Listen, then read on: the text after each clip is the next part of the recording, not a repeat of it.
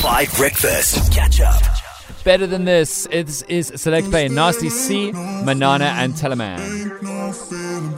All right, just short of the 8 o'clock news. It is time for the SPINDZOCTOR. Xoli Zondo is in studio. She is in session. And remember, and I'm not going to fight with people on the WhatsApp line about this. I'm telling you very clearly right now that these views and opinions are not necessarily the views and opinions of Xoli Zondo. They're definitely not the views and opinions of the show, the station, the SABC, or the nation. But basically, this is just to show you how spin doctoring works, because Xoli, Lord knows, is very good at it in a country which is full of incredible spin doctors who often get paid to turn bad news into good news. And so Xoli's going to spin-zoctor super hard now. Spinning the bad news into good news. Xoli the Spinzoctor on 5 Breakfast. Got lots of suggestions for news stories for her to spin on the WhatsApp line. This is my favorite. This is Anthony from Pretoria. Xoli, give a good spin why Thabo should not be in what?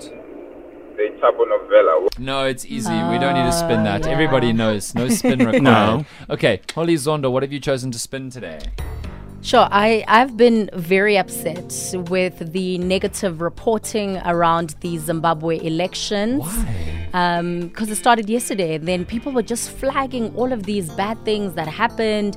And I'm just thinking to myself, there's so many positives that we can actually take out from these negative stories. So are you talking about many of these different ballot booths having no ballots available? So like 7-8 hours in, there were no ballots to be able to actually vote on. Yeah. Yes. And some of the stations not opening on time, you know. So there's just been a lot of things that have been reported. Yes. And so the first thing was that, you know, Zimbabweans had to wait for hours to vote. And we saw a lot of pictures with long lines and so forth.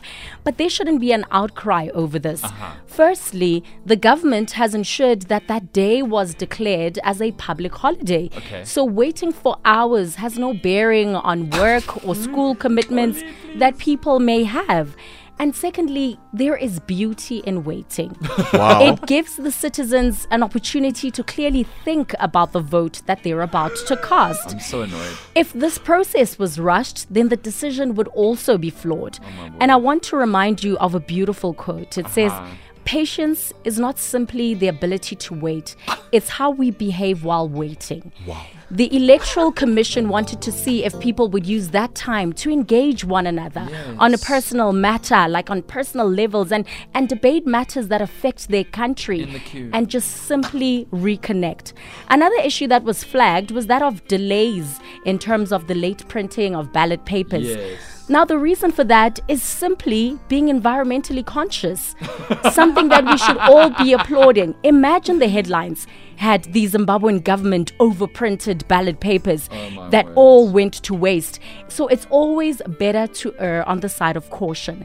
And finally, the good news is that Zimbabwe has extended voting by an extra day, because today it continues. So this is a silver lining, because the personnel that have been deployed to actually help out during the elections now have an extra day of work, which means an extra invoice and more money that is coming their way. Wow. So everything has just come together so beautifully. Have they made another public holiday for the extended voting?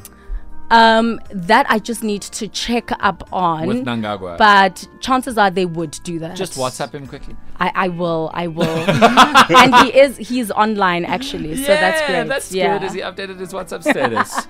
President again. Holy, it makes me sick what you spin. That was very good spin. I appreciate you. I also can't feel my face when you do that. And so here's Can't Feel My Face by The Weeknd. Well, he didn't mean it, guys. No angry emails. Catch up on some of the best moments from 5 Breakfast by going to 5FM's catch-up page on the 5FM app or 5FM.co.za.